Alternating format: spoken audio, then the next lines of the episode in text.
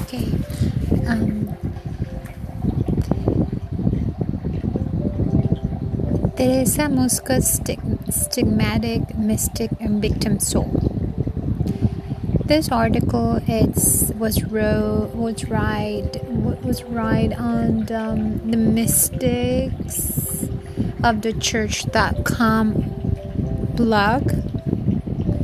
This Mystics of the Church blog is a website is devoted to the extraordinary mystics and visionaries of the church especially those who are later known as such as Gemma Galgani, Alexandrina da Costa, Josefa Menendez, Mary Rose Ferron, Gabrielle Bossis, and others. The author endeavors always to be in communion with the Catholic Church and its teachings. May God bless all who visit here.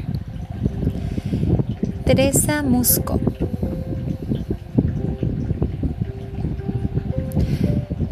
Teresa Musco was born in a little village in Caiazzo, now Caserta, Italy, on June 7, 1943, to a farmer named Salvatore and his wife Rosa Sulo Musco. She was one of ten children, four of whom died during childhood, in a typical poor southern Italian family. Her mother, Rosa, was a middle tempered and charitable woman who always sought to obey her husband. Her father, Salvatore, on the other hand, had a hot temper and was very easily angered. His word was law and had to be obeyed.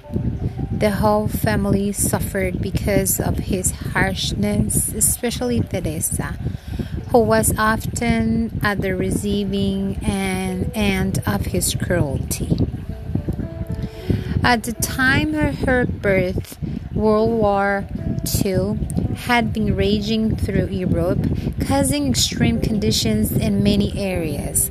Poverty was ram- rampant, and Teresa and her family suffered the effects of the war very distinctly.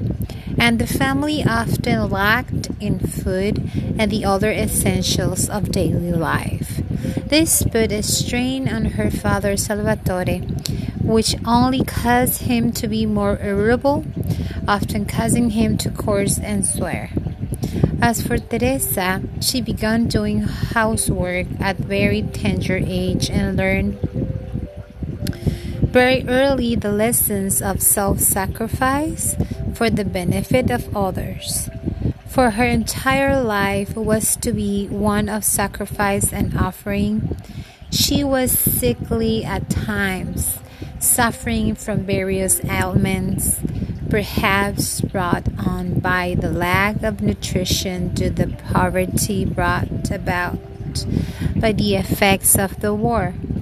The most notable thing about Teresa was, however, her prayer life and devotion, along with her maturity, which was out of the ordinary for a young child of her age. The Virgin Mary makes an appearance. When Teresa was five years old, she saw her first shower at big hailstones.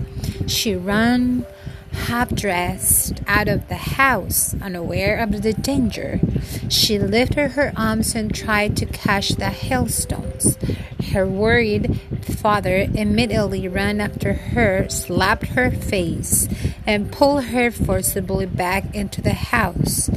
Soon afterwards, a very beautiful lady appeared, and Teresa told the lady about the beating she had got from her father. But the lady told her very gently, Look, little daughter, your father meant well and didn't mean you any, any harm. It is believed that his was the first appearance of the Blessed Virgin Mary in Teresa's life, but later the presence of Madonna became, became so often that one can rightly describe Teresa's early life as being heavily influenced and guided by our Blessed Mother. Concerning this, Teresa herself wrote in her diary I must say, that from my sixth year onwards, the Heavenly Mother has treated me with special preference. She was with me when I did the housework, when I prayed, and even when I played, I felt myself called. When I was ill, she was near me. She was my protector and my comforter. One thing she always stressed and impressed upon me was to offer your sacrifices and your suffering for sinners. Teresa, do you love me? One day, when she was still very young, Jesus asked her, Teresa, do you love me? The little girl immediately answered yes. Then Jesus asked, And you, do you love me? Jesus answered that he loved her so much that he would be willing to be crucified again just for her. Do you love me? Made a deep impression up in the heart of little Teresa, and her joyful reply was yes, yes, always yes. Jesus was calling her to unite with him for the conversion and salvation of sinners, and her yes drew her ever closer to himself. To unite with him and, and be like him she will have to suffer and learn to sacrifice for others, and so began the painful yet joyful mission as a victim soul that God had given to her. And not only was she guided by Jesus and Mary at a tender age, but also her guardian angel who taught her to make sacrifices and to offer them in union with Jesus. Her call to suffer in union with Jesus for the salvation of souls. For Teresa, the way to union with Jesus was to be the way of the cross, and Jesus himself pointed this out to her in a vision of himself carrying the cross, suffering and bleeding along the way. As she wrote in her diary, I was alone at home when Jesus appeared with a huge cross on his shoulders and showed me his scorched back full of open wounds. I used my handkerchief to wipe off the blood which flowed from his face and wounds.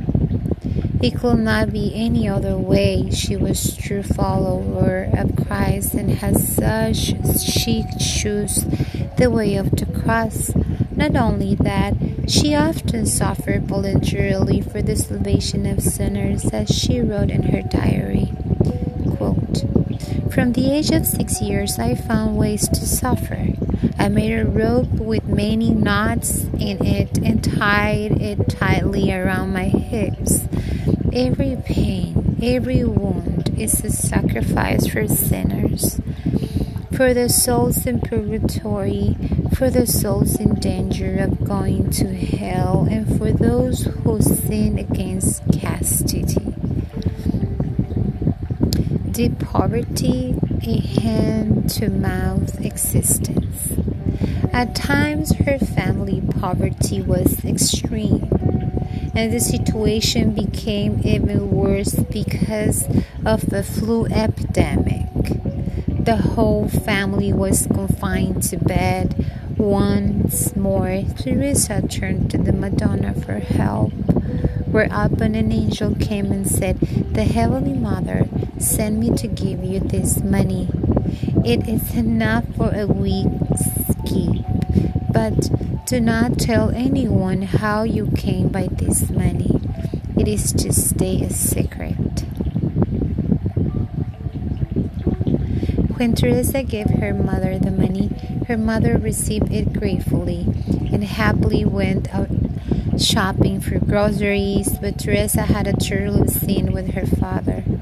He wanted to know who gave her the money and for what reason. She will not tell him because the angel had told her not to tell anyone. So her father then accused her of stealing it. He battered, battered her, cursed, and even spat upon her. As punishment, he made her go with her mother every morning to sell vegetables. It was very hard work, as both had to rise at 4 a.m., load up with vegetables, and take them several kilometers to the market. Usually, they had to stand there all day and try to sell all of the vegetables. Tuesday days at this time often lasted from early morning until late in the afternoon. At the end of the day, both mother and child returned tired and worn out. Yet, how did the father receive them? Angrily and unappreciative as, as usual, and cursing he often made them go to bed without having eaten supper. It was a dog's life, Teresa wrote in her diary. Yet it seems that Jesus had arranged in this way, or at least allowed it, so as to help her to accustom herself to sacrifices and suffering from a very young age. The Blessed Virgin Mary appears to her at age 7 on July 1950. The Blessed Mary Virgin Mary told her, My daughter, you will be asked to suffer a lot. You will have to go from one hospital to another, from one doctor to another, and nobody will be able to help you cure the illnesses that God will send you. These sufferings are necessary because the sins of this world are great.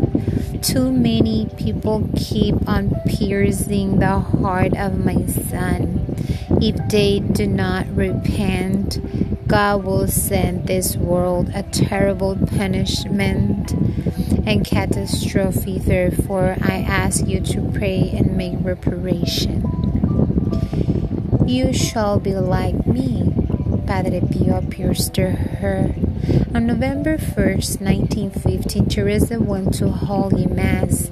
Just before Mass began, a venerable priest approached her and said, Child, I recommend that you pray for the souls in purgatory who have no one to pray for them. Teresa asked the priest his name. I'm Padre Pio, he answered. Jesus told me to give you this news. One day you shall be like me. Look, and with those words, he held out his hands and showed her the stigmata which the him, he himself been given. He then blessed her and disappeared, called to sacrifice and suffer. Out of love for Jesus and the conversion of sinners, Teresa was willing to take up herself whether suffering God permitted or sent. She didn't have to wait long. It started with strong abdominal pains, high fevers, and one knee that began to swell to such a size that the doctor decided to operate but to not avail. This illness continued causing her severe pain and suffering at times, and after one year, she also came down with pneumonia in her left lung. As the years of her adolescence passed, there were many stays in several different hospitals, and altogether, she had roughly 160 operations. And because of this, her body looked almost like a sieve, as she had holes, wounds, and scars all over her sickly body. Will you help me to leave this cross for a while? On August 1st, 1952, at age 9, Teresa was in deep sleep. She found herself on a thorny path. There she met the crucified Jesus, who asked her, My little daughter, will you help me to leave this cross for a while? Yes, she answered at once. At that moment, she felt herself grabbed by persons who stretched her on the cross and nailed her to it. When Teresa awoke from her sleep, she suddenly became aware of painful wounds on her hands, feet, and her heart. She was under, understandable frightened at first, but then she recalled the vision of Padre Pio who had showed her his stigmata and had told her that one day you shall be like me. This comforted her. Then she pondered the question of how Jesus could have chosen her, a poor simple peasant child. She considered herself totally unworthy and nobody, but soon afterwards Jesus explained, My daughter, I prefer to choose the humble, the meek, and the. After a few days, the stigmata temporarily disappeared, only to return again in a few years' time, as we shall soon see. In a heavenly vision on November 1st, 1952, while praying in church, Teresa saw a pillar and standing on top of it was the Pope, who was held upright by a golden chain. The pillars symbolize the Catholic Church, swayed precariously from side to side, and suddenly Teresa heard her request. Are you willing to be support for the pillar in these difficult times? The question worried Teresa, but she answered without hesitation, Yes, your will be done. Your will be your will be done. And a few days later, Teresa saw in a dream many cursing, swearing people. From their eyes, ears, and mouths shot hot flames, which immediately changed into ugly snakes. After that dream, Teresa wrote, I was horrified at the thought that my father might become like one of those people in the eyes of God. He continued his awful swearing, so I told my father about the dream. The story of the dream had an immediate effect on her father, began to swear less often. Meanwhile, Teresa continues to pray and suffer for priests, the church, the soul of the dead, and hence chaste, and for blasphemers. Her guardian angel teaches her to pray. At age 12, on September 20, 1955, while she was once again in Caserta Hospital, her guardian angel thought heard the following prayer to renew her offering of herself to Jesus. Oh, my dear Jesus, you have suffered greatly for me. You have shed your blood for me. Please grant me this wish. Make me worthy of you. Cleanse me in your blood and light the fire of love in my soul. O beloved Jesus, let the rays of love which shine from your holy wounds be like flaming arrows to imprint upon me and make me a crucified victim with you. Grant me a more intense thirst for you and a deeper likeness and union with you. Give me a more burning love and purifying me of my imperfections and make me more perfect for heaven. San Padre Pio appears to her again and help her make a vow of virginity. On October 15, 1963 at 1:30 p.m., Teresa, now aged 20, was alone in the house. There was a knock at the door, and when Teresa opened it, there was a monk who said that he had come to bring her Holy Communion. To her, it seemed that the monk was Padre Pio of Pietrelcina. After communion, Teresa and the monk prayed together. Then he asked, Child, do you want to consecrate your virginity to the Holy Madonna? Yes, I do, said Teresa. Then the monk dictated to her the following prayer, which Teresa wrote in her diary O dearest Jesus, look at your servant at the pinnacle of happiness. Thank you for choosing lowly me. I give you my all, and I shall serve you, body and soul, in pure virginity. Let me be dead to the ways of the world. I don't belong to myself, I belong to you. I would rather lose my life than be untrue to you. Holy Mary, Mother of Christ, please watch over me and protect my virginity and save me from any blemish. Holy Gemma, Holy Teresa, Holy Maria Goretti, please, dear sisters, help me to stay true to my God and my oath and give me a little of the love that you have for Jesus.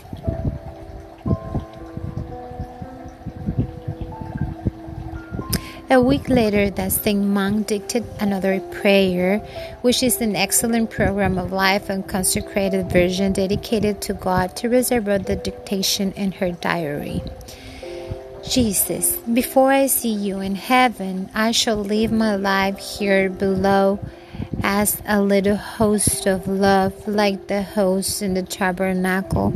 I want to be all white and pure between the altar and heaven together with you and sanctified to your glory.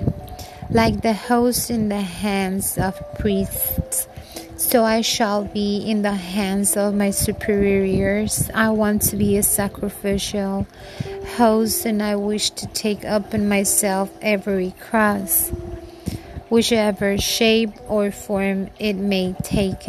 Amen suffering at the hands of her Father. Receiving Jesus in a Holy Communion meant everything to Teresa. She could hardly live without it, and how much Teresa suffered under the opposition of her father, who did not want to let a priest into the house to bring her Holy Communion. One day, Teresa took courage and told her father openly, It is useless to tell people to spy on me, to see if I take Holy Communion. I want to receive communion. After saying this, she soon asked a friend to request a priest to bring her communion. He came and gave Teresa the host, which made her intensely happy. But hearing of this visit, her father reacted in a devilish fashion. He went so far that he began to swear and curse the Madonna. This hurt Teresa deeply, so deeply that she told her father, I shall leave this house. Good, he answered. That is exactly what I want you to do. You will be doing me a big favor. Such painful sufferings are not surprising since she had long ago offered herself to Jesus as sacrificial victim for saving souls, and she really felt the weight of this terrible situation, yet still managed to pray, Jesus. You know that if I had thousand lives, I will sacrifice them all for you and your priests. On another occasion, her father became convinced that she was possessed because she was always ill and act so differently than most everyone else. He decided that she ne- needed to exorcist, but he wanted not help from the priest, choosing instead of all things a necromancer. Her father paid him for these sittings during which Teresa was slapped in the face and water was poured over her head. Teresa told her father, If you want to help me, buy the medicine the doctor prescribed instead of wasting it necromancers. Her father told her that she wanted to be only a maiden who lived off her parents' wallet. He ill threatened her now more than ever. One morning, when she had a high fever, her father came into her room, spat in her face, and pulled her by the ear hair out of bed. Then he walked away for his fields, staying in one of his barns for a month without returning so that he did not have to see Teresa. He only returned home under the conditions that he would not have to set foot into her room again. Teresa Evans gives the reader at least some idea of what Teresa suffered at the hands of her father. Yet she always prayed for the soul of her father, and she would often plead, plead to Jesus for mercy on his behalf. To finish the story of Teresa and her father, after she moved out of her house and went to live at Caserta, her father not longer wanted to see her and continued to refuse to see her up until his death.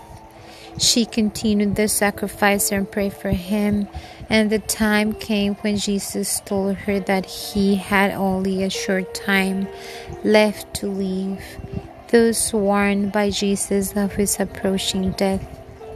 She tried one last time to visit him a few weeks before his death, and he once again refused. The Blessed Virgin Mary obtains the grace of her father's conversion. But everyone was very surprised when just eight days before his death, her father suddenly asked to see a priest since he had never been really concerned about practicing the faith at that point. And then another surprise immediately followed when he requested to make his confession to the priest. And a third and final succor was right afterwards when he requested Holy Communion, which he received doubly, devoutly. How can one explain such a remarkable change? And the last day of his life, Teresa had turned to the Blessed Virgin Mary and, and beseeched her to obtain from Jesus her Father salvation. As Don Stefano Manelli points out of his book, Teresa Musco Short Story of a Victim, like like um, Santa Gemma Galgani, Teresa, to had learned to turn to the Blessed Mother of God during the times when Jesus seemed severely unwilling to grant a particular grace. Like Gemma, she learned to secret that the Virgin Mary can at times obtain graces from Jesus that we alone ourselves cannot. In fact, the Blessed Virgin Mary often allived the cruel suffering of pains of Teresa, accelerated an hour of grace or obtained things that Jesus which seemed impossible to achieve, like the episode of a young girl who was cured from leukemia. Teresa had turned to Jesus, asking him to heal and saying, Dear Jesus, please grant this great miracle. But the reply simply told her, Pray, Teresa, pray. And the days passed, but no miracle happened. Then suddenly Teresa received the inspiration to ask the Virgin Mary, our kind and loving Mother and intercessors, for help. The Blessed Virgin soon appeared in, in a vision, but Teresa did not understand the words the Heavenly Mother spoke as she looked heavenwards, but she clearly heard Jesus answer, My dear Mother, since it is your wish, then it shall be done and the child was miraculously cured. You shall be similar to me, Teresa, received the stigmata.